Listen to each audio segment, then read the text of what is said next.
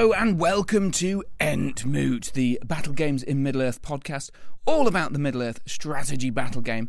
I'm Harry, and this is episode 43 and it's been a while since my uh, Ardacon coverage although well I suppose it's actually not been that long I think it's only been a couple of weeks but either way uh, it feels like it's been an age since I was playing back-to-back games at Ardacon we've got th- five days of toy soldiers and all that sort of stuff. And strangely, I, I, this was meant to be the third or something tournament after Ardacon that I was attending, but sadly, um, just my, my hectic life schedule has has been upturned by uh, plans to move house. So it's all going a bit belly up, and there'll definitely be a slowdown, particularly on my YouTube channel for a while because um, I, I won't have internet when I move in the next few days, and I've been packing boxes and all this sort of stuff. So it's been a bit manic, but I'm managing to squeeze out uh, a Sunday afternoon away from packing boxes uh, to go for a tournament uh, today, and we're going to the Gates of Gondolin.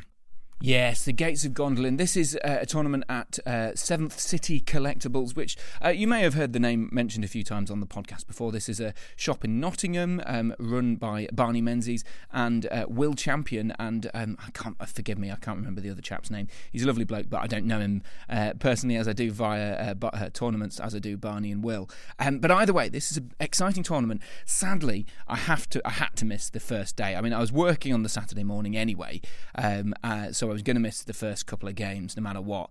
Um, and then just just because of packing, I thought, right, well, I'll crack on and, and squeeze loads of packing in on a lovely Saturday afternoon and evening. Huzzah! What a way to spend the day. Um, uh, so I've, uh, I've I've decided to only do three out of the six games.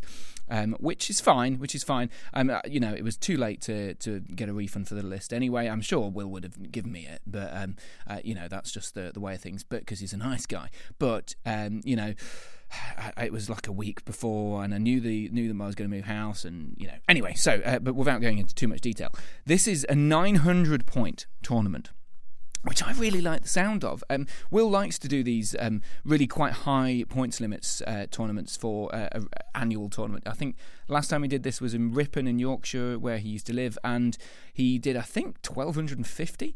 Um, so it was a really big one, and I took my uh, three trebuchets list, which was great fun. I actually did all right with it. I think I won two or three of my games out of six, so I'm pretty happy with that. Um, and uh, we've got another one, so I've got three games today. So uh, here we go. Here we go. We're bringing back the Easterlings. Yes, yes, I know. I'm sorry if you're getting bored of hearing me uh, get smashed with Easterlings every episode, but I'm determined to make them work. I really am, really am determined. I'm really d- determined to get my head around them and to work out how uh, how they can do the do the deed and win some games. So, um, so we've got 900 points. Uh, we've got um, random games. So it's not um, using the match play guide in the way that um, is recommended by rolling via the pools. It's actually just randomly rolling um, throughout all the 18 scenarios. So we could end up with Contest of Champions, Lords of Battles, and you know whatever the other one is in that uh, pool. So that's interesting. Um, and obviously, uh, I've missed the first day, so I'm right at the bottom of the rankings. Um, I've actually had a look at the uh, the list already of people who are doing really well, and so uh, when you hear this, you'll, uh, you you might already know the answers if you're uh, that way inclined um, to follow those things. But I know for a fact that currently Rob White and Jay Clare are going to be playing on the top table for uh, for glory. Um, so there you go. And then in uh, in the wings are Callum Edens, who's a, a top tier player who I think I've, I've definitely spoken to before at Ardacon, um, and I can't remember uh, when if, if, we've ever played before. Uh, he, he, certainly was. Oh, he was the winner of the first tournament uh, that I went to as part of the podcast. So re- rewind all the way back to that, and you'll find out more about that. Um, and some other top tier players in there: uh, Sean Sproul, uh, Calvin Steele's right, Tom Wag, George Stromberg, all in the top sort of four tables. So that's interesting. So, with that in mind, um, uh, I'm going to be right at the bottom, and I, I, thought that that was a good thing. I thought that the ringer was playing um, playing instead of me, but it turned out uh, there was an odd number of players. So uh, the ring is now going to be playing me. So that means I'm playing Will Champion, you know, the league winner of the uh, league last year in the first game. So interesting.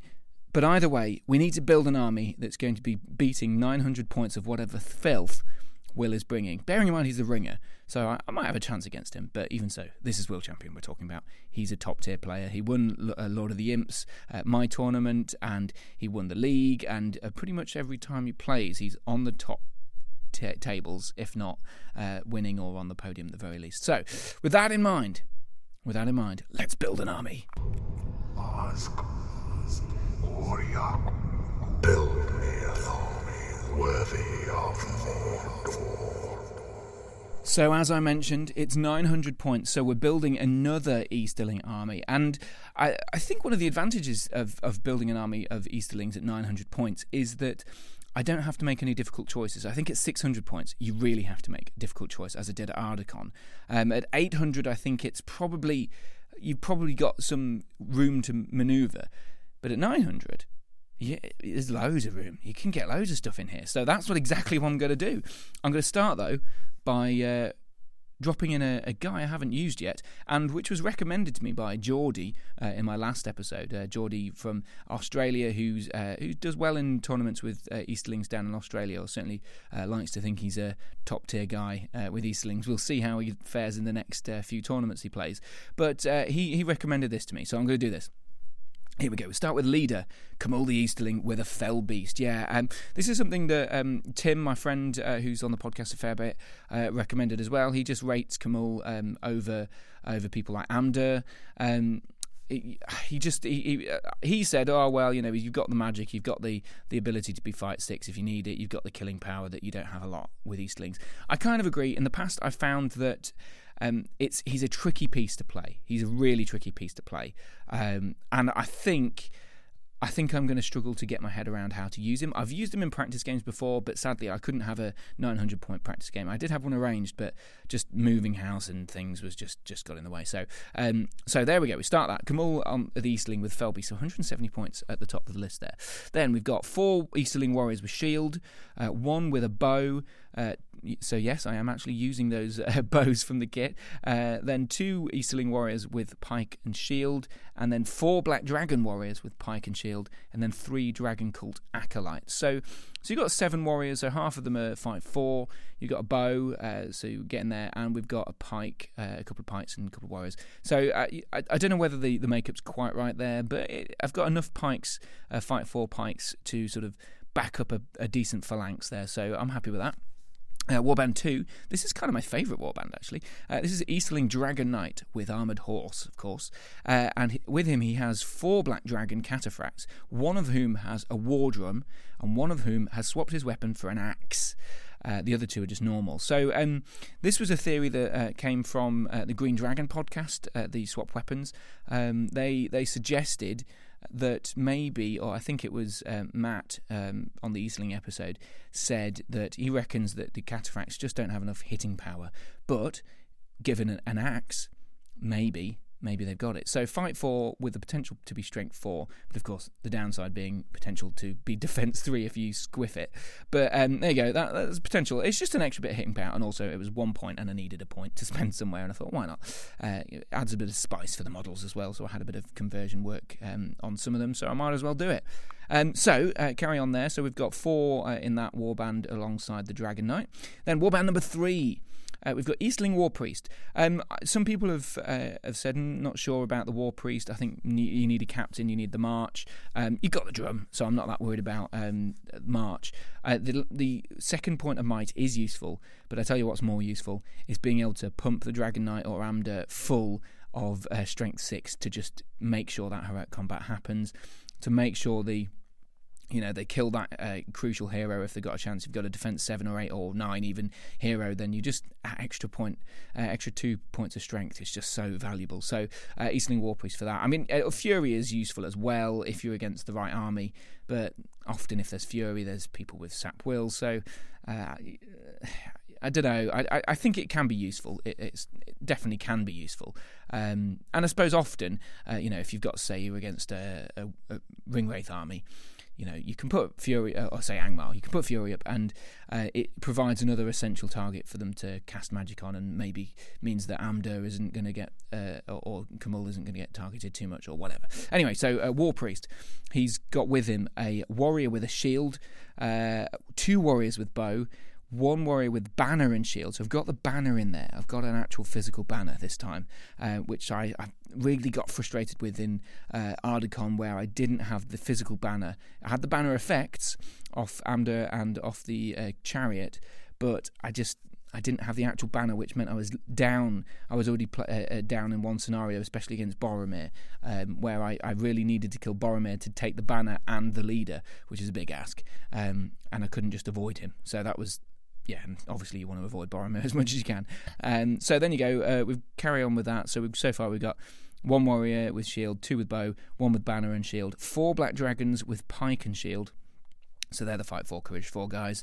Um, so not bad, not bad. Pike supports there, and another dragon cult acolyte. And I really rate these dragon cult acolytes. Um, I've I've really enjoyed playing them.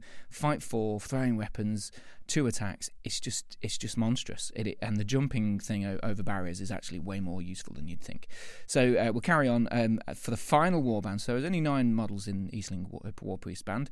Uh, we've got Amdur, Lord of Blades, with armored horse, of course and he's got with him two warriors with bow, four warriors with pike and shield, three black dragons with pike and shield, and three dragon cult acolytes.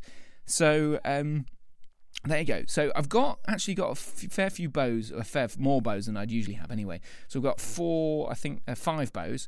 So that's not bad. I've got a lot of throwing weapons. Got seven Dragon Cult acolytes with throwing weapons. They're really cool. I like that. Um, and obviously, and the the warriors. Uh, this is something that people forget. Warriors with bow don't need to stand at the back and shoot with their bows.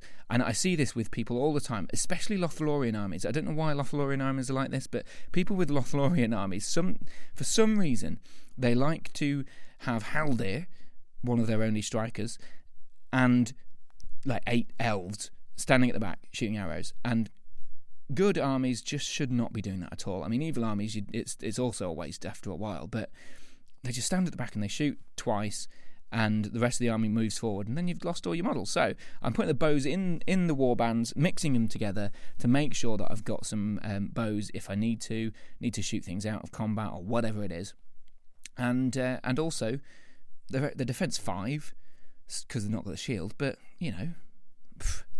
What do I care? You know, strength three against defense five. It's yeah, it's fives, but still, look, at least at least if I win with I've got two pikes behind them, I'm more and more than likely going to win. So I'm quite happy with that. So I'll, I'll use them in combat a fair bit. Uh, I hope, if I remember. And um, that's it. So I've got 43 models. So no no Khandish uh, thing. This is pure Easterlings.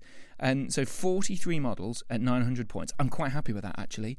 Um, you know, usually I like to go with sort of uh, you know, take a zero off the sum uh, uh, off the end of the thing and halve it. So for 900 points, take a zero off. That's 90. Halve it is 45. That's the kind of average I'm looking for. But I've got four, uh, three big heroes, three hitters.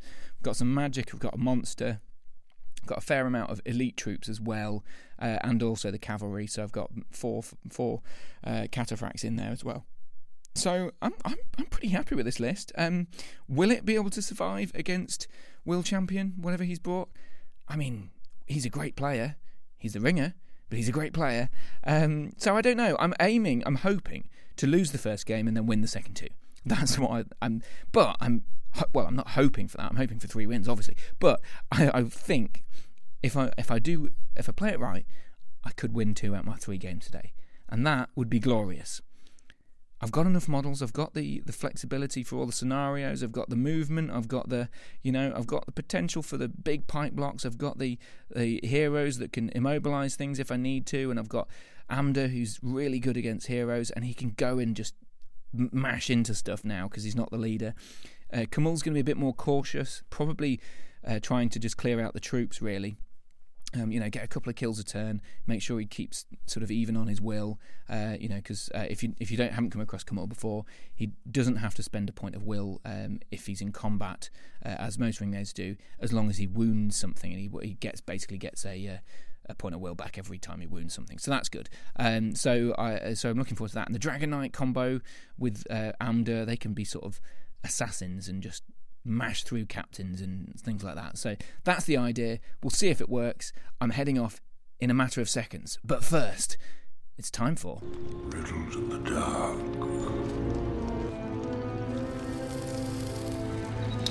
I'm precious.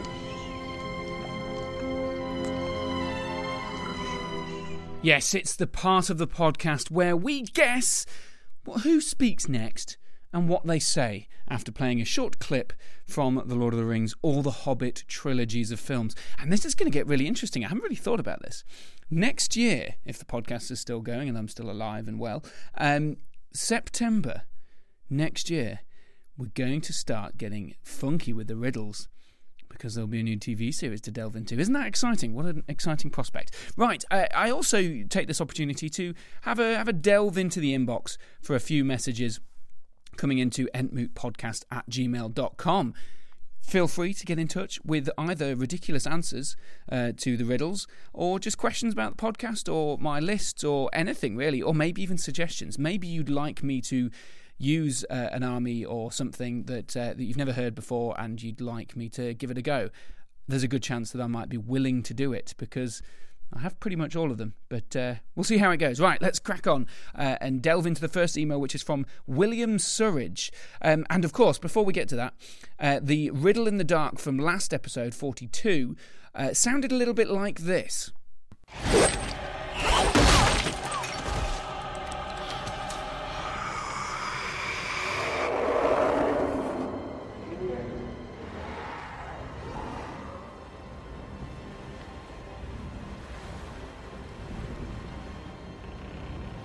Yes, so that's the clip. Uh, I all I needed you to do was get in touch and tell me who speaks next and what they say. Right, William Surridge. Uh, he says, uh, Hi Harry, glad to hear you're back on form after your illness and seriously impressed with how much content you're putting out in such a short time about Ardacon. Thank you very much. Uh, yeah, I, I tend to think that it's actually more it's a selfish reason. It's because i hate um, having a long period of time editing something. Um, if i have a big project on the go that i haven't edited it hangs over my head and i just take even longer to do it. Uh, see my youtube channel for uh, for information about that because i still haven't uploaded a big project that i've been working on since God knows um, May or something stupid. I mean, various things have got in the way, but still, it takes ages. And then as soon as it's something takes ages, I hate it. So uh, that is the reason, but uh, I appreciate it. And you think the riddle in the dark this week we hear blah blah blah blah blah blah. Hmm. Ah, okay, okay. Actually, we're okay to say it. You've got the right moment. I think that in the riddle in the dark this week we hear Eowyn beheading the fell beast. The next line is you have killed my st- well, you have killed my steed from the Witch King. Thinking about that, I don't actually think he says that in the film. I've checked the book. He only says that in the radio adaptation. A little bit of exposition for the uh, for the listener. Is the next line Merry calling Eowyn Eowyn? Hmm, interesting. Although I'm glad Eowyn got more powerful in this edition, it annoys me that it's impossible for her to kill the Fellbeast in one go as she does in the book and film. Maybe she needs a special rule for monster slaying. Yeah, that's a good point. Um, yeah, she does behead it in one fell swoop, and she's only got two attacks, hasn't she? And uh, Maybe with maybe with Merry uh, and Dernhelm, then you got three attacks. I don't know, but good point. Maybe if she charge, no, she can't charge because the monstrous uh, monstrous charge, monstrous cavalry. Oh well, uh, yeah, you good good point, William. That's interesting. Um, sorry for another long email, but thoroughly enjoying the podcast as always. Thanks, William. Uh, you got the riddle wrong, but you know you're pretty close. Um, Ryan Coops, he's been in touch and he's pretty straightforward. He just says the answer to the riddle and bang on the money, Ryan. Uh, you've got it right. I'll reveal the answer in a second. And you say, love hearing about Ardacon. Glad to uh, glad to report on it for you. Um, Callum Morsman's been in touch as well. He says, fantastic episode as usual, Harry, and really loving the Ardacon coverage. The deep dive into Eastlings was very interesting and looking forward to hearing of your many successful games with the army. More on that later in the podcast, hopefully. we'll see. Uh, great riddles in the dark and possibly my favourite scene from the movies. The next line is, of course, dot dot dot. Yes, you're correct. You're correct. And um, Callum says, uh, definitely need to do this as a diorama slash display board when I get round to doing uh, that army. Keep up with the great content. Thank you very much, Callum. Neil's been in touch. Neil, uh, who of course was in the previous episode, um, he was at Ardacon and give me a good smash. Um, so thanks very much, Neil, for getting in touch. Uh, glad to, glad to hear you enjoyed it. And actually, you did very well in the tournament, from what I gather. You were you were up there in the sort of top uh, top ten, I think, in the end, was it, or maybe maybe somewhere around there. Anyway, either way, well done. Um, you're certainly playing harder opponents um, after after shooting your way to the top of the uh, of the sort of scoreboard. Either way, Neil says, Hi Harry, great to see you again at Ardacon and belated to be in the podcast twice. And oh, elated to be in the podcast twice. I'm finally emailing after being a long time listener and being in episode four in Seven Stones, but a first time emailer. Yes, that's strange. You've been in the podcast three times, but you've never emailed it. How dare you? Um, that's that's fine. You, you're more than welcome to. Let us know which improvements you decide to take on reflection. This is about the Eastlings, I'm guessing. Maybe the king is pay- maybe the king is paying a lot of points for his banner and would be better off as a chief, as he has a similar advantages, freeing up for, uh, freeing up 40 points for more dudes or another chariot. Yeah, yeah. So we were discussing in the last episode about the king on chariot. Uh, is he worth it?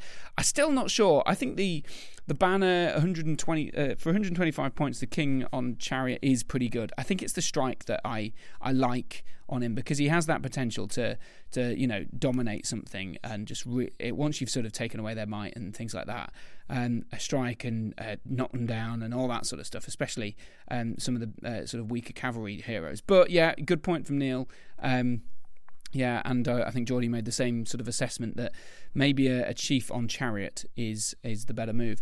Um, although, uh, as we've already found in this episode, I've decided to steer away from the Khandish. Maybe I'll do a all Khandish at some point, um, but um, and go for pure Eastlings. I think because I've got the points to spend. Uh, anyway, uh, says Neil, my guess for the Riddle in the Dark was the final Da, da, da, yes, you're great. You've got it. Uh, ooh, ooh. Hey, wait a second. Wait a second. You haven't got it quite right. You're getting close though. Uh, we're, we're in the right ballpark with uh, with both yourself and William uh, William Burridge, uh, Surridge. Sorry. Um, you say anyway. My guess for the riddles in the dark was the final fate of the Witch King, where the Witch King grabs Eowyn by the neck and says, "You fool! No man can kill me. Die now." But her followed by getting shanked by Merry and his barrow blade, and Eowyn stabbing him in the face, I am no man. So you think the next line is said by the Witch King? It's incorrect, but it's the right sort of area. I love this. I love that everyone's getting in the same area, which is brilliant. Um, this is from Michael Haskell. Uh, I, I, think, oh, sorry, was there a final? Anyway, I hope you're well, says Neil. Thanks very much. Uh, then Michael Haskell was in touch. He said, halfway through Ardacon Part 3, and another thought. You and your opponent about are talking about how Durin and the King's champion underperformed, i.e., the Dice Gods, or should it be the Dice Imps were at play? Yeah, this is good. Uh, it's a good point. Um, what is it that top table players do to minimise this? I recall one of Jay's games where he bundled in loads of models, but my initial impression was that that was for the heroic combat move off potential. But I'm wondering if top players simply, chess like, are better at manoeuvring their pieces to maximise combat wins where it really matters thoughts. Wow, this is this is a topic that I don't feel qualified at all to speak on. Um, it's a really interesting message, Michael, and um, yeah, I, I, think you're probably right. I do. Th- I think that um, I guess that uh, the top tier players really know if a combat is important, and if, for example, in Contest of Champions, where a hero really needs to win a combat in order to, you know, get the kills and I, I, suspect in that sort of situation they will do exactly this sort of thing and and really really um, push uh, you know I suppose push the scales in their favour tip the scales in their favour and I guess you know if say for example you've got Durin in that situation and you need him to kill one model um, usually you're okay with it, but it's not impossible for a, a, you know a guy with three attacks to you know squiff it and not roll a six. But if you had three attacks plus four uh, dwarves, you're going to get that win, and Durin is more than likely going to kill something. So I guess in that instance, maybe that's that's way to do it. Um, sometimes I think also uh, I, I, I, can't remember exactly the uh, the game because there were two Durin and King's Champion uh, matches in Ardacon, but um, I, I think there was one uh, period where Durin didn't have a banner in the right spot and the King's Champion did. But just generally, I think they were just unlucky, and I'm not sure there was much that you, he could have done um, to to counteract those those just underperformances um, from from those things. But I suspect um, the way to do it is to not overly rely on those things. If you're if you're heavily relying in a game on, for example, one model to do really well, and then and you don't sort of back them up with loads of stuff, are they going to? Are you sort of I guess leaning on them too much uh, and therefore relying on that that going well too much. And I think that's probably the case gen- uh, generally that, that sort of weaker players, including myself, rely on something like a 60% chance to win something. I'm not a particularly mathematical person, but you know, say for example, you need to get a five, a five on a dice. Uh, sorry, a, a I don't know, not a one or two. You've got a sixty percent chance or sixty six percent or whatever chance of getting that. But perhaps better players will go to win this game. This needs to be better than sixty six percent, and I need to rely on a 80% chance or a 90% chance of winning something. So maybe maybe that's maybe that's a really it's a really good point. Um I feel like Michael that's a question for uh, somebody else at some other point and I'll try and remember it but I definitely think you're right. Um, what, what, what do top table players do to minimise bad luck? Um, I I know I've spoken to Jay off off um, off the cassette uh, off the recording, and um, he sort of said things. You know, he's mentioned dice to me before. He said, you know, I've I just I just got really unlucky. I remember I, th- I can't remember which. I think it was it was one. It was like the league opener or something uh, of the uh, Hobbit League, Great British Hobbit League in 2018. I think it might have been or 19, and he did really badly on day one.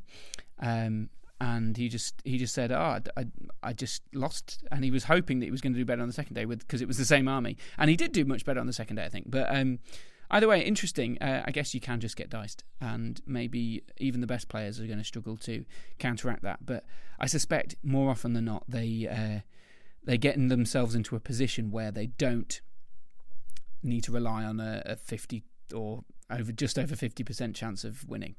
Still, interesting question, Michael. Thanks for bringing it up. Uh, Darren's also been in touch. Uh, he's got a really long message, actually. Um, so I'll just read through this. He says, I finally know an answer to the riddles in the dark. No, you don't, because I've just read ahead. Uh, I expect everyone will get this if it was easy enough for even the likes of me. Oh, God, you've set yourself up for failure here, Darren. I'm so sorry.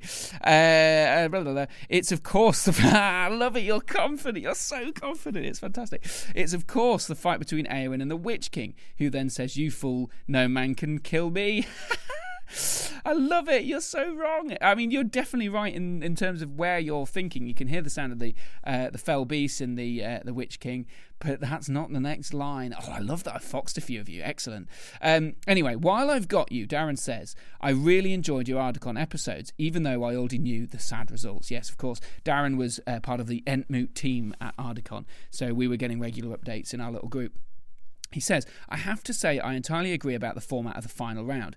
As you may remember, we dashed off because, like many people, we finished our sixth game before time, and the prospect of waiting for the rest of the sixth round, followed by a break, then a two hour game that we can't even watch because it's at a distance so as not to distract the players, then another break to finally get an award ceremony, and then drive three uh, hours home is just sweary, crossed out, just silly. Yeah, it's just effing ridiculous. Yeah, and, and, this is something that I spoke about in the uh, part three of the Ardacon coverage. Um, the they have this weird thing where essentially you you're waiting. Um, you play six games and then you wait for a championship round for the top two players to duke it out to win. And I still don't get it. I still don't get why that round has to be separate and nobody else is playing a seventh game. Um, why can't we just have a seventh game for the whole tournament? And you know, we actually, I don't know, we actually get to get to play games and rather than sitting around watching. Um, even even if we were watching an amazingly um, choreographed thing where they're in a different room and we've got commentary or whatever. I can't help but think that um, everyone sitting around for two hours is a waste of time. And um, as Darren's pointed out, uh, you know, uh, if uh, yeah, he, what did he say? It was um, finished our sixth game before time, waiting for the rest of the sixth round, followed by a break, two-hour game, then another break, then an award ceremony, then drive three hours home. It's uh, effing ridiculous. Yeah, yeah, I agree, and it's hard to argue against it. I mean, part of me wants to be nice and say I want to go to the award ceremony, I want to give people their fair dues, um, but the other part of me thinks yeah, that it is a long way, and especially after a four-day weekend, whatever. Then yeah, I completely understand that. Um, but interesting point, Darren. I'm not sure it's going to change, if I'm honest, because this point has been raised many times before about Ardacon, and I think James, the organizer, wants it to be a, a sort of big finale that everyone watches and they have t- coverage. That didn't happen this year, but I think it should it should be improved if there's a way of uh, making it so that we can have commentary and everyone get everyone involved in it. Um, but even then, I think I'd prefer to be playing a game myself than watching a game. I'd, it'd be great if there's great uh, coverage and commentary and all that sort of stuff that we can watch back. um, afterwards. But hmm. anyway, uh, interesting point, interesting point, Darren. And uh, yeah, as I mentioned in the last episode, I kind of agree with you. Uh, also, uh, says Darren, it is a long one. Um, I'll be really interested to see where you go with Easterlings.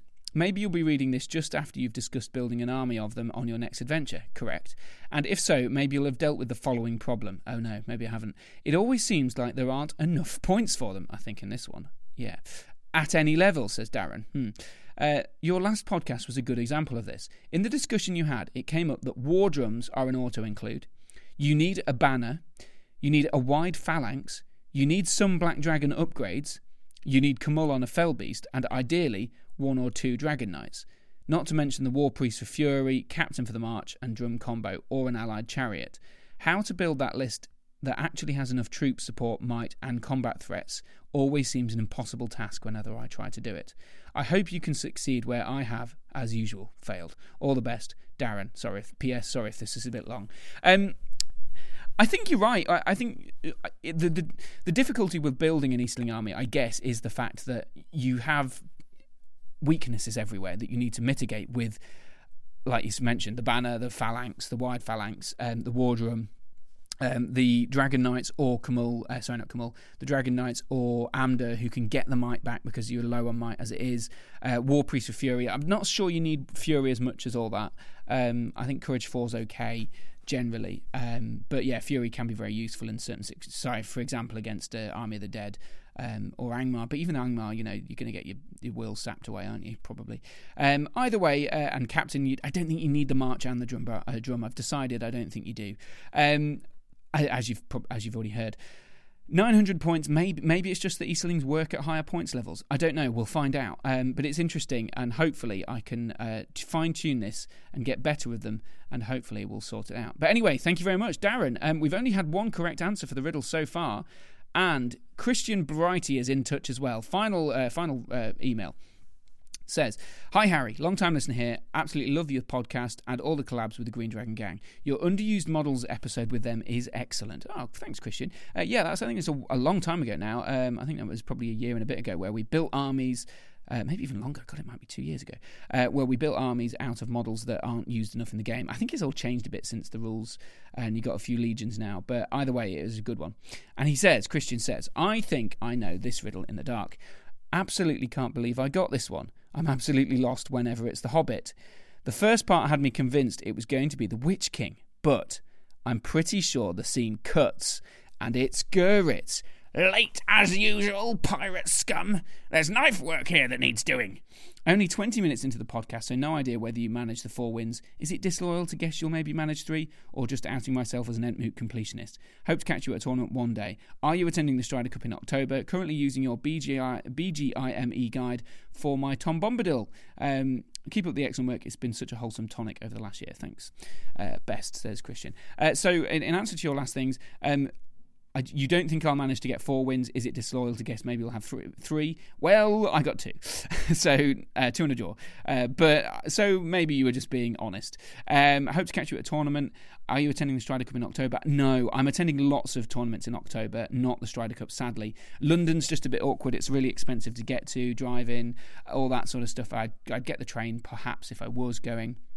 Um, uh, so I generally avoid London tournaments. Generally, um, I do make an exception for Seven Stones because um, it's it's just fun, and um, Michael and I like to go to that. Um, but I, I I probably will go to it at some point. It does sound like it's really cool. I think you have to choose like a a, valor hero or something, and you, it's like a, the best hero wins, and there's a knockout tournament, something like that. It, it's it sounds different, and I quite like the idea of it. But no, I'm not. I'm going to like two or three tournaments in uh, October as it is, so I definitely need to uh, curb that back. But there's lots of podcast content coming because of those. Um, and also, thanks for using my um, uh, YouTube channel's guide for painting guide for Tom Bombadil. I think that was one of my earliest painting guides. Got a little little flower on him, but yeah, I'm glad you liked it. Uh, thanks very much for the email, Christian. And as we heard in there. The answer was, of course, Gurrit to the Riddles in the Dark, not the Witch King. Uh, Callum and uh, Christian got it right, but Darren, despite his confidence, didn't get it right. Uh, Ryan, uh, oh, Ryan Coops also got it right. Um, and William Surridge almost got it right, but you said it was um, Eowyn and uh, the Witch King as well, and you're not right. And I think uh, Neil got it wrong as well. You got the wrong right time, wrong answer. So here we go. Here's the full clip of the Riddle in the Dark from last time.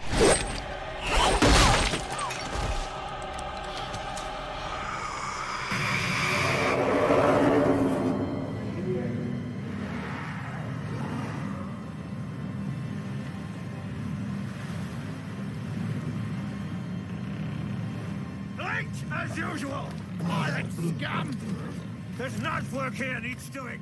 There you go. Guritz was the answer to the Riddle in the Dark this time. Now, uh, we'll keep this very brief because um, I've rabbited on about the uh, uh, Riddle in the Dark for quite some time now, and we've still got the meat of the episode to come at the tournament at Gondolin. Uh, but this is this episode's Riddle in the Dark. Who speaks next, and what do they say?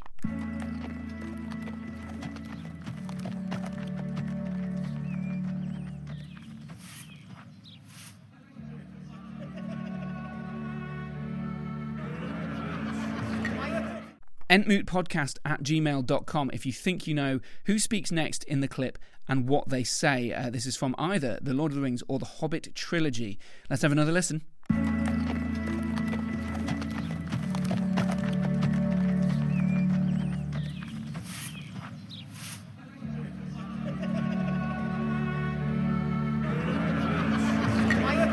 Ooh, tricky one, tricky one. One more time, one more time.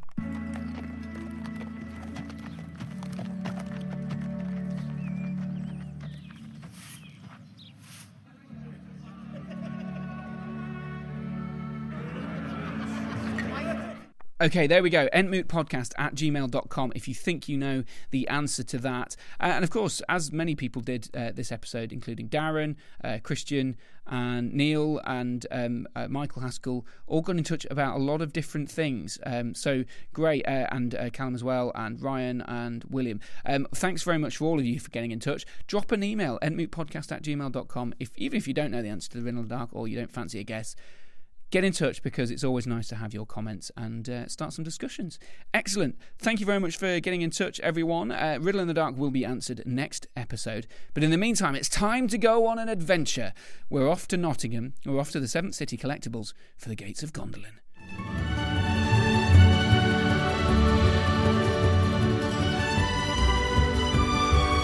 Here, Mr. Bilbo, where are you off to? Can't stop. I'm already late.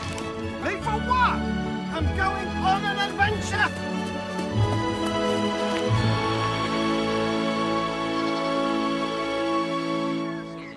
So, game one, but actually kind of meant to be game four, but we'll ignore that for the moment. Um, it's game four, uh, game one for me of uh, the Gates of Gondolin, and I'm playing against James. James, not world champion, as I was told, because someone else dropped out at the last minute uh, last night. So, it meant that I'm playing an actual competitor who really wants to get stuck in. So, James, first of all, before uh, we get into uh, the match review, what, what did you uh, what did you bring, and um, did you fancy your chances against the Easterlings?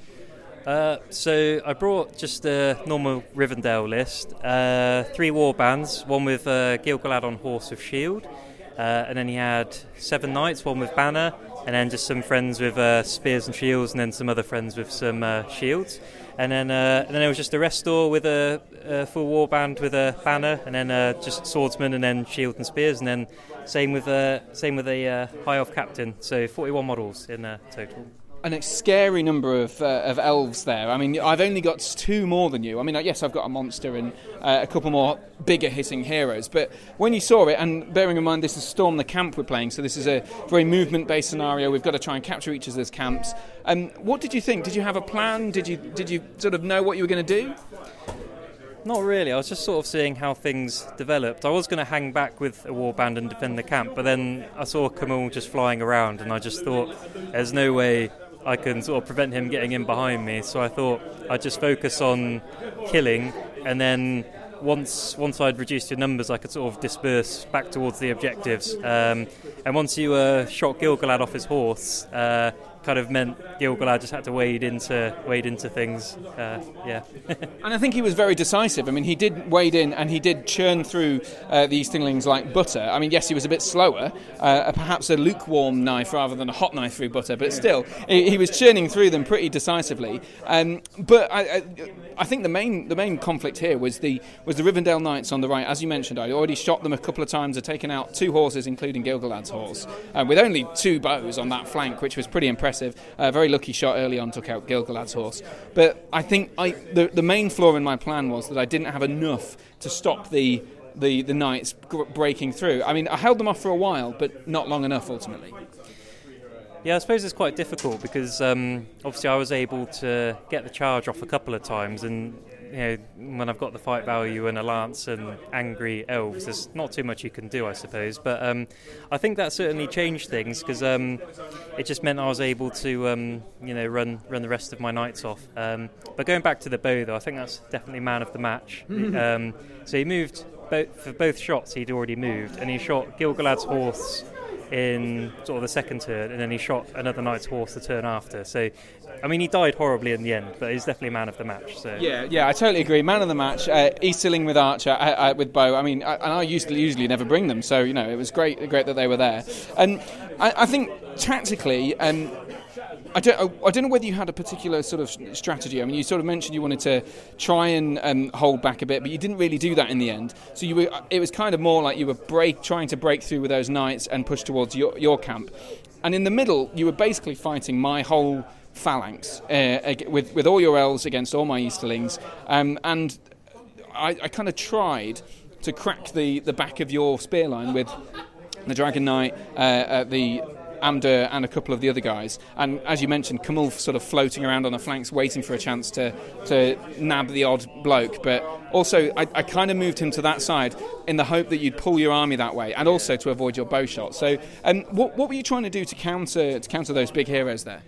Well, I suppose I started off thinking because on the board there's a few choke points. I sort of started off thinking I don't want to be caught in a choke point because even though I have higher fight, you can just push through with a pike block and then maybe with a few heroes you can break through and then I'll, I'll be in trouble. So what I tried to do in the end was sort of stretch out your pike block a little bit so we were mostly even on numbers. And obviously if I have two guys with a banner reroll and the higher fight, it's pretty good odds. Um, and I was basically just trying to stop your heroes from breaking the line. So I kept a few guys behind the line. Um, just in case. But I think Erestor sort of helped out with, um, you know, with the fight six, and so did the captain. So I was just kind of basically trying to delay your heroes and sort of crunch through the rest. And um, I think it ended up working working okay. But I certainly didn't start with with that in mind. It sort of just happened. But Yeah, absolutely. I mean, the, the I- I, did char- I charged in with Amdur and the uh, Dragon Knight, called a couple of heroic combats early on, and I did churn through quite a few elves in the end. I got, got maybe it must be nearly ten just from those two alone, and then the other guys maybe picked up the odd kill here or there. But um, I, my main objective was to crack through, get the um, captain or Erestor, or maybe both if I was lucky, uh, and claim some might points back and crack through. But I, I think I was hampered. I, I lost a few priority rolls in a row, um, which just forced me to spend the might in times that I didn't really want to for heroic moves because I wanted to get those charges off so that I could kill more troops, and it just meant that I was halting at the wrong time. And uh, and you know, I'm not, not to complain about dice rolls because that's that is the game ultimately. But those those those couple in a row that just meant I didn't quite capitalise on the charges and all that sort of stuff meant that I was bumping up against it. And then as soon as you got into combat with Amdur, I was like, ah, I just didn't have enough resources to, to take him on because I was waiting for you to strike. It wasn't going to happen because you were, you knew I'd get a free one back. Um, and then ultimately it was just dice off, a roll off. uh, Once people had got sixes, and eventually I lost uh, I lost uh, I lost the uh, one of the roll offs and well two roll offs in a row, and then uh, then he died. So I think that that once those heroes went down, it was a, a losing battle for me. But I did have a little bit of a, a tricksy ploy up my sleeve because uh, at one point I had I worked out in my head if I lose enough models to be quartered, Khamûl is within com- uh, uh, a heroic combat range of the um, uh, of the camp. So I, I had this clever plan. I thought, oh right, okay, three dice on that one elf. Spend a point of will, do that. I even sent six, spent six dice on a black dart to try and get Gil-galad, uh, take an extra wound off him if I was lucky. It didn't work. Um, you resisted it, but I had this heroic combat set up, and um, and then I fluffed the dice. And for me, that, that was the biggest role for, for the game because before then I thought if he gets off and moves into the camp, everything else dies. I can stab, I can charge Gil-galad and stab him, and, and he'll kill me, and all that sort of stuff. Um, and then, but it just failed because, and that was kind of my one little hope, and it just failed sadly. But um, and, and then I kind of revealed my plan. What did you What did you think once I'd revealed that? Yeah, no, it was really clever because um, by that point I was winning sort of the, the, the, big fight, basically, the, the main battle, and I would have lost in a really, really stupid way, basically. So, um, yes, I'm glad that elf shielding saved my bacon. Um, yeah, I, I, I, would hope that the game wouldn't have ended that turn, but obviously with you stabbing and yeah, it's, it's difficult. It, it, could have it could have worked quite well, and um, so I think you'd have on, been on six victory points, and I'd have been on three. So um, that, that, that, would have that was that was very cheeky. I liked that. It, it, would have been a really cheesy way to take the win, but it would have been it would have been a win nonetheless, and that's what that's what I'm after. That's but cheeky, not cheesy. Uh, yeah, yeah, cheeky. Well, both, both. I think both. Um, but either way, it, it did work out uh, in in the end for you. Uh, it ended up as a, a six three victory to you. So it just that that that failure uh, flipped the rules on its head because um, neither of us had wounded our leader. I took taken Gil-galad's horse out.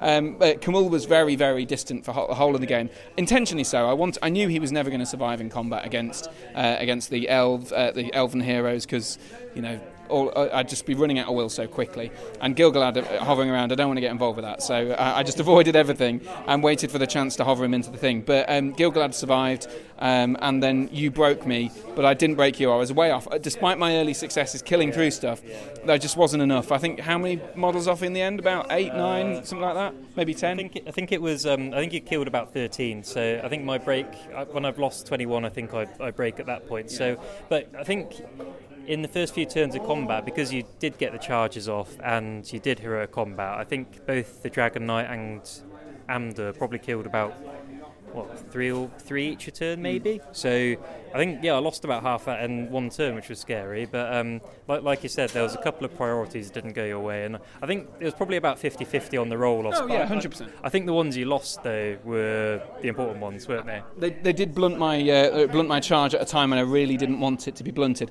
Uh, in particular, and, and the, there was another roll off when I had a. Um, I'd, I'd blade raft Amdur. He charged into Erestor, um, and in the hope for winning that one. And I, yes, I was mobbed, so I, I was still. Um, I think it was my four dice with a banner against your five dice, perhaps in total. So uh, you know, I was hoping for another roll off there. But if I'd got that one, I'd have had the strength six, killer Erestor, maybe another guy, and then I'd, yeah, I'd liked my chances at that point. But such is the way of things. I, I lose uh, the game. I'm still on the bottom tables, but. It's only up from here, James. Well done on the uh, win. It was a cracking game, uh, and, and good luck for the rest of the day. Yeah, you too. Thanks. I really enjoyed that.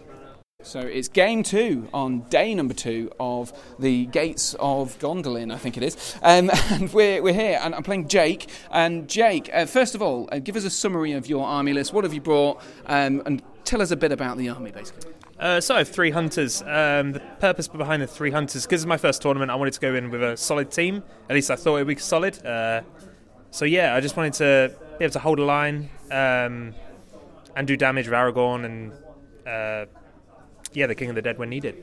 Yeah, absolutely. And and just just delve into the, the sort of breakdown of your army because you've got I think is it three or four riders. You've got a banner as well, and and they're all probably uh, in in kind of little war bands, aren't they? Yeah, so I think the largest warband's eight units. I've got a, a, rider in each unit just for objective play so I can position anyone on the board and get to where I need to go.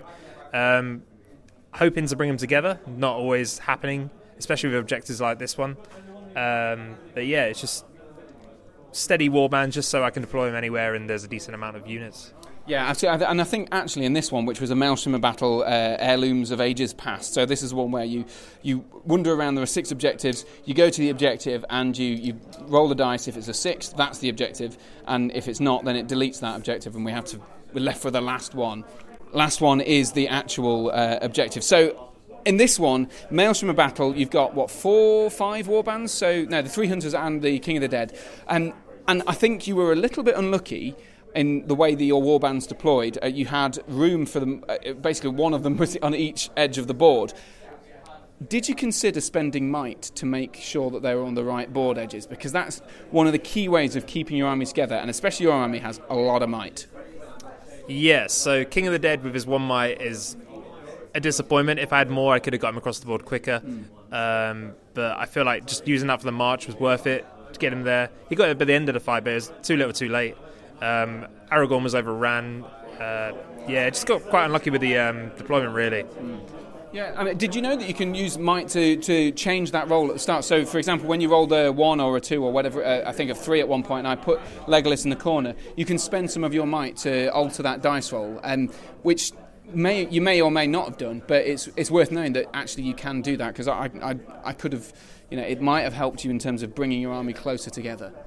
Uh, I didn't. I didn't know, but now that I do know, obviously going forward, it'll uh, it'll help with gameplay. Um, I'm relatively new to the hobby anyway, so like this whole weekend experience is pretty much a massive learning curve. I'm playing against some of the best players in the UK uh, for the first few games, so yeah, like I picked up on so many different like bits of knowledge and things how I didn't play before. So yeah, it's definitely taught me a lot. I think it's the way to learn um, coming to tournaments actually, because you, you do you get a bapti- baptism of fire to an extent, but um, you learn a lot about your army, you learn a lot about the game itself, and you sort of pick up these little tricks and tips uh, throughout the game. And so, so I mean, how the battle panned out was that, that Gimli ended up being in one corner or one sort of board edge, um, and and the war priest was very close to him. So you kind of invested your guys.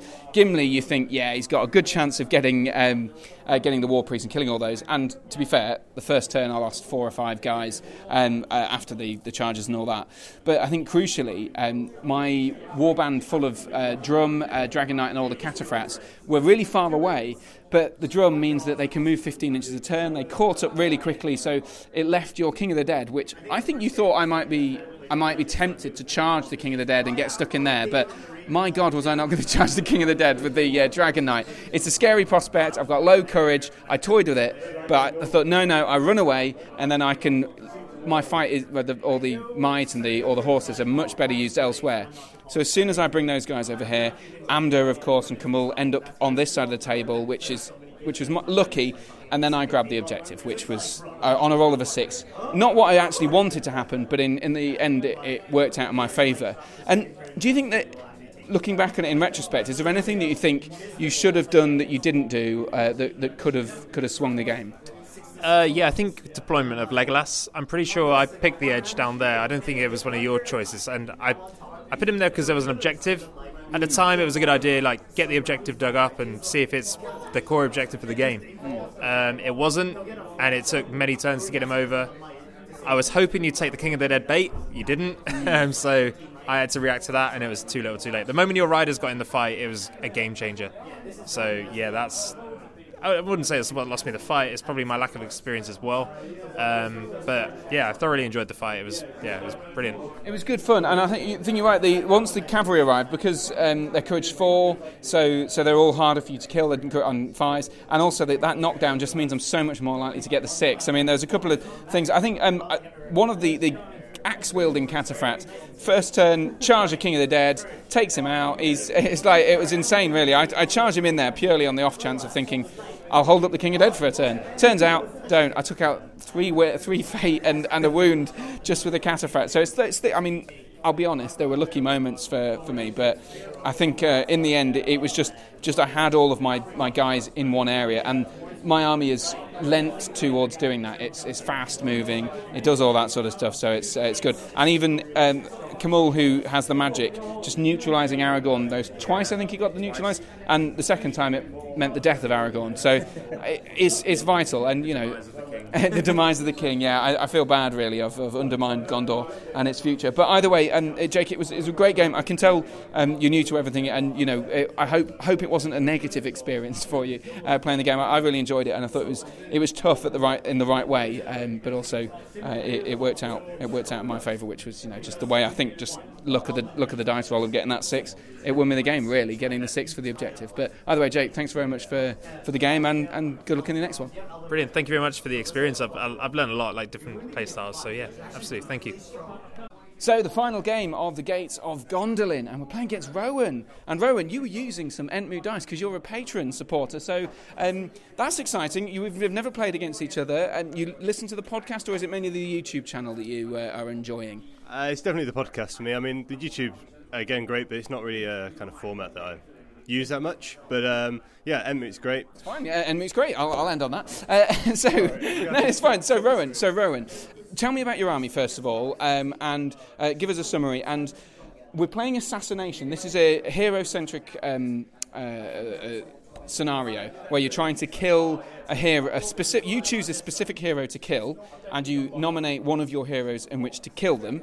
Um, obviously, it helps if you kill them with other stuff, but it, you know you want to kill them with that guy.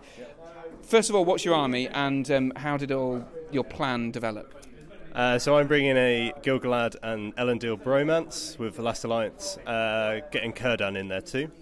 Um, but it's mostly just uh, a few Rivendell Knights, um, some men on foot. Um, it's the first time I've come up across Easterlings, which is what Harry's playing. Uh, so it's kind of interesting learning all their, their kind of rules. Um, so with that in mind, I tried to go a bit more defensive and kind of bottleneck it, knowing that I had the higher fight with the elves against Easterlings. Um, and although uh, I kind of got Harry to come the right way, uh, I've probably the best move I've seen of this tournament. Uh, had Harry uh, using heroic combats and heroic strike to wipe out Elendil in a single turn, using uh, Amdur and the Dragon Priest. Uh, Dragon Knight. Dragon Knight. Yep, sorry. And um, and from there, I was kind of on the back foot. Had Gilgalad trapped with some transfixes, so it was a very much reactive game for me. Um, but I think uh, on points we kind of leveled the game out a little bit, but it definitely felt like I was on the back foot for most of it. Um, I think I think that's just vir- by virtue of the fact that I could I could choose where the battle landed because I was moving stuff around uh, with the drum. I moved it, launched things around one side, and then kind of dummy runned it a couple of times, and and you, it forced you to spend a point of um, uh, might with Elendil to move your guys away because I drummed right into your face, and you were really scared because I won the priority the next uh, turn, and then you were like, well, all right, move, I'm going to run away. Um, and it, it was it was fascinating to, to have that sort of to and fro. You mentioned the be- the best movie you've in the tournament. Thank you very much. That's very kind. It, w- it was a very I, I wondered whether this was going to work, but I had a I had a chance for a hurl to hurl into um, uh, into Elendil, and I needed to get a, a I think I needed to get a two uh, two inches extra on my hurl. So I thought I, I can do that. I can do that, and then. Um, hurl into Elendil, knock him off his horse. That was key because I didn't want it to be him killing me. Um, and then I strike up with uh, Amdur, heroic combat with the Dragon Knight, launched them both into him. And I hoped that Khamûl would be able to join the combat as well, but he, he failed to kill with the hurl. But the hurl did what it needed to do. Jumped on Elendil and killed him. And I, I thought, as soon as I had that done, I thought I'd be okay. Um, things are happening still around the corner, but generally, that, that was kind of the linchpin move because your assassin was then dead. Absolutely, that's that's, that's exactly it. Um, so although the assassin's dead, I was able to kind of claw back a few points by taking out the uh, Dragon Warrior, who was my target. Um, Gilgalad finally got into the fight a little bit later, but it was all a bit too late, and it was definitely back foot fighting. Um, and although there's a few few savoury rolls from the uh, from the uh, elves, but yeah, there was just too many of these things to really do any damage. Uh, Absolutely. Take the win. Absolutely, and a 10-7 win in the end, which I'll take right to the bank. Well done, Holden Rowan. Well, let's go join the ceremony. Yeah, absolutely. Thank you. The Screechers Roll just to stay at the top after a tough weekend is Jay Clare. Oh, is that recording? Oh, it is, yeah.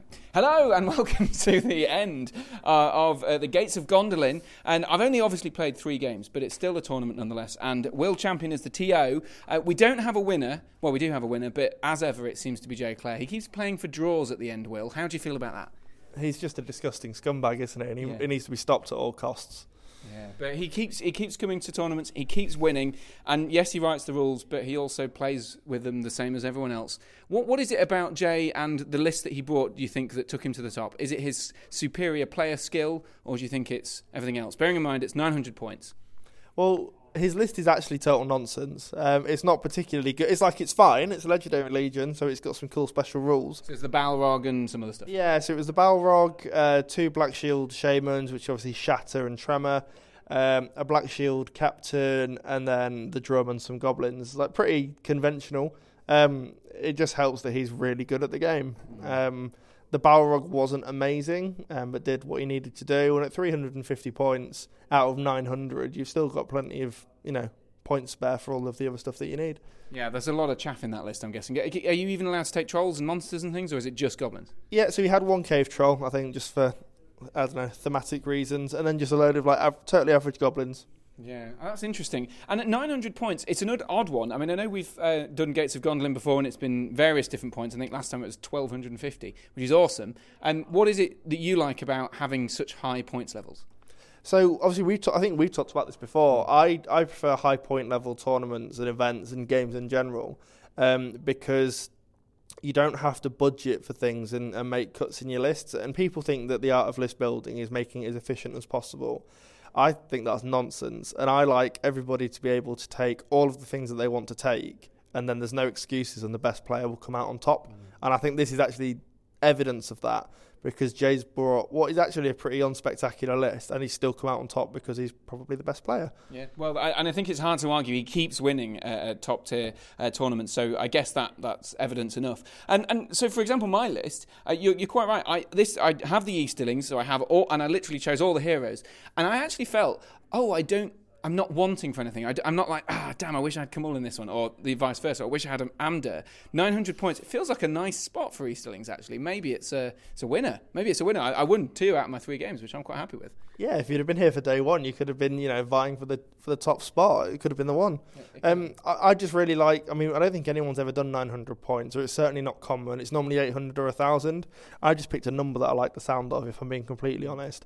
But anything that's high points, so you're not making any cuts, you're taking what you want to take, and you get to see the, your faction you know, fleshed out and taking all the cool stuff that you have that you normally have to leave in your cupboards and your cases, and that's no fun. That is no fun. And, and one of the, the downsides or the advantages, depending when you look at it, you have a longer game. So, yes, you usually have long, more models, which means you have to move more stuff, so therefore you need to take all that time. But I found that um, more of my games, two, I think the first two games uh, finished in their natural conclusion. The, the last one timed out just because of movement and things like that. It just There was just a lot of bodies trying to fight. Um, do you think that, that they're more likely to run to their conclusion with this real long, uh, long sort of uh, time that you got for the games? Yeah, I think so. Um, I think at any points level, really, two and a half hours is pretty generous. Um, I think if you play at a thousand points, you'd still go two and a half hours. Anything more than that, maybe you look at three, but I think that can put quite a lot of people off. Um, I, time management is obviously a really important part of playing any tabletop game, but especially SBG. But I always feel like it's a little bit of a, a feel bad if a game goes to time and not a conclusion. Mm. I always want the games to finish because they were supposed to finish. Mm.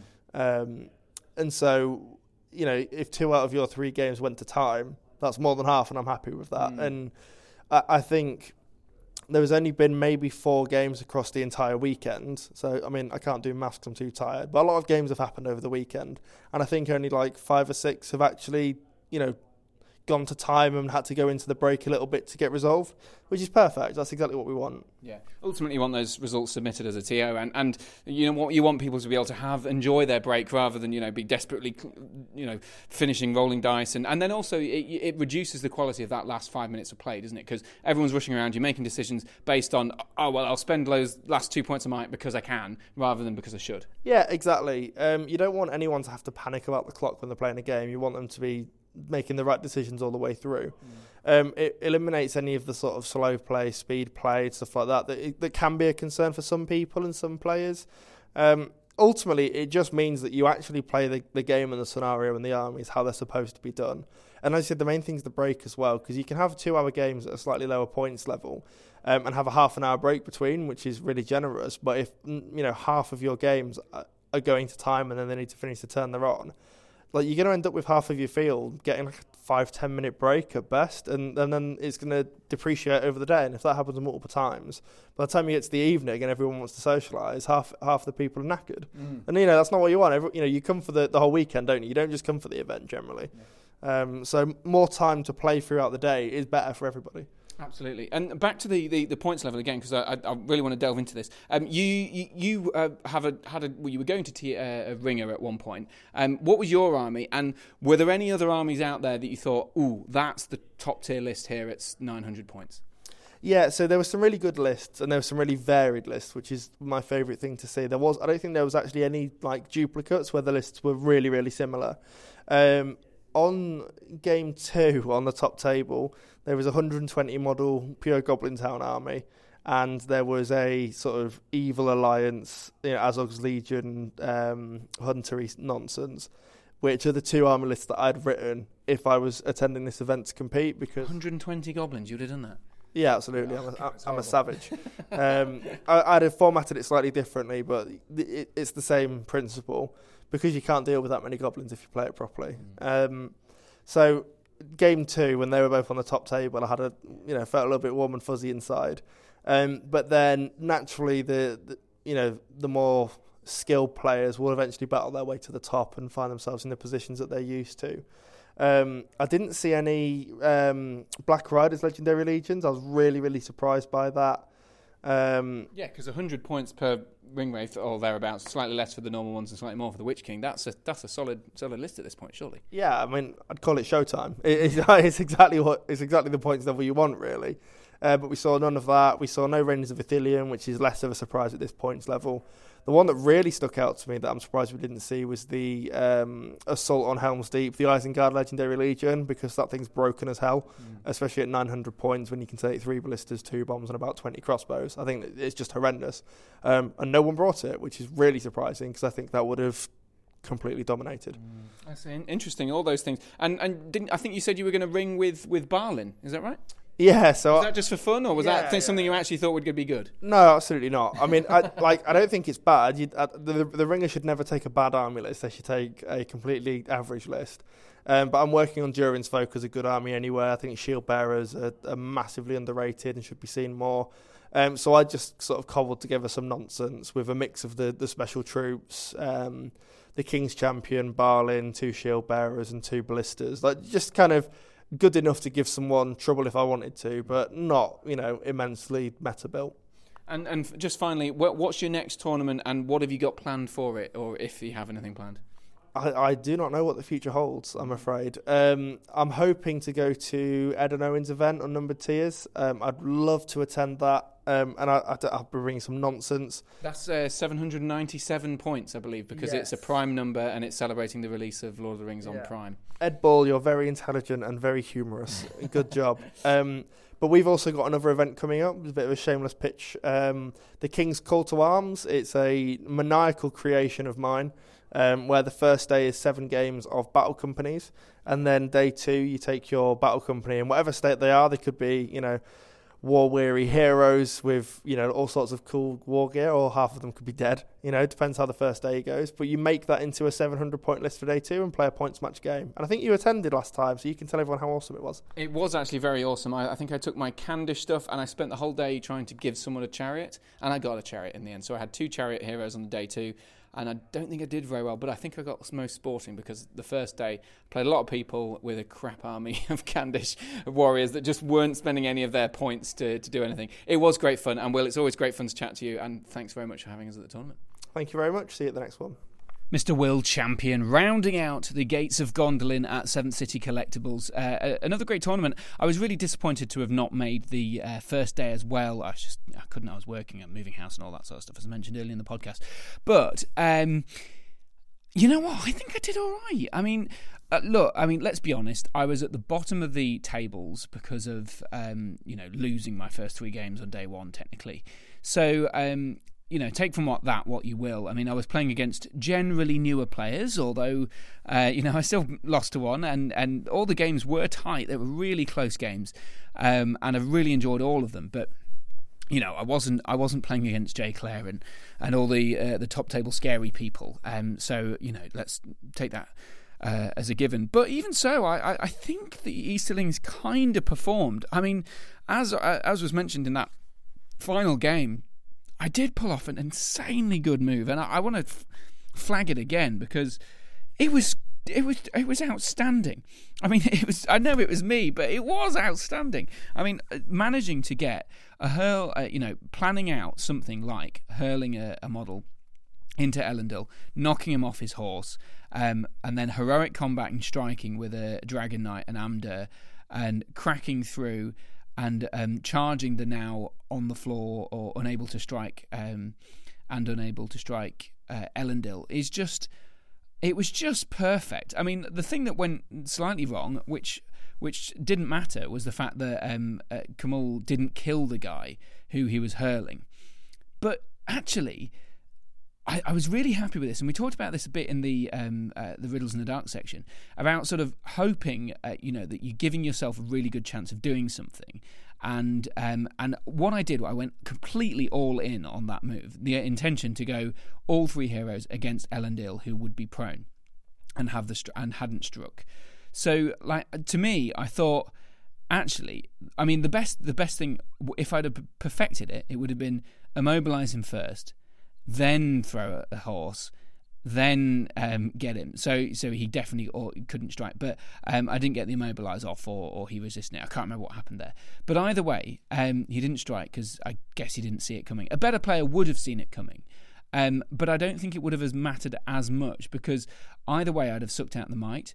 So I'd have gotten the strike, and it would have been at no risk to me. Yes, I'd have put a lot of might into it, but if he didn't get it, and I got the ten and all that sort of stuff, and I had the elven blade as well, so I had the had the chance of getting the roll off still. Um, either way, I pulled it off, and it all worked. And even if uh, fluffed his dice, what I did, what I was really proud of the fact I did, I'd mitigated against the potential for Khamûl fluffing his dice. So I hadn't called the heroic combat, and uh, with the intention of hurling the model and um, and relied on the fact that Khamûl had to win his combat.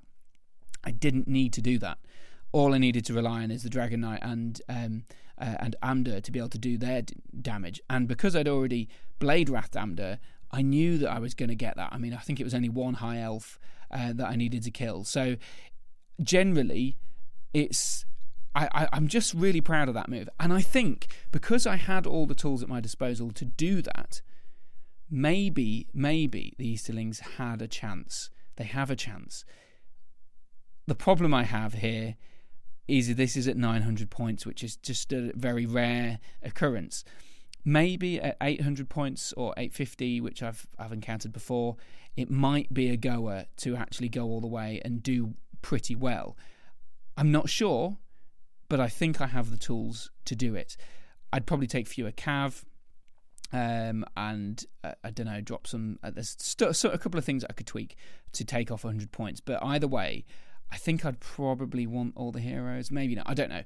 Either way, um, coming up soon, I've got a tournament um, that uh, Will just mentioned actually uh, in Sutton and Ashfield, a battle for Unnumbered Tears. It's 797 points. It's a prime number uh, to link in with Amazon Prime's uh, TV series, exciting, which is out in about a year. Exciting. And um, I think I'm going to take the Eastlings to that. I need to work on how to construct this list to fit 800 points but I feel like I've got the tools at my disposal. I just might need to go a bit lower on troops. I don't know. Um, let me know what you think. Um, get in touch. How would you change this list to fit 797 points. So drop 100 points. What would you lose um, based on the, the reports I've given and how well it all went? And maybe it's the priest. I don't know. Um, maybe it's a couple of troops. Definitely Cav. Um, I don't know. Let me know what you think. Um, I'd love to know your opinion. Uh, I really value it. Entmootpodcast at gmail.com um, for a bit of tips, advice, and maybe if I can replicate this again, two wins on uh, day one and two wins on day two, maybe maybe I've got a chance of uh, of proving that Easterlings are better than we thought they were. With that in mind, um, there's a lot of stuff that's still due to go on my YouTube channel. Um, I'm hoping over the next couple of weeks I'm going to get it up. Uh, I haven't got any Wi Fi at the moment, um, but I suppose as soon as I upload this podcast, I'll have Wi Fi, which means I'll be able to get the videos all done. Um, either way, thanks very much for listening to another Entmoot. I'll be back. Boo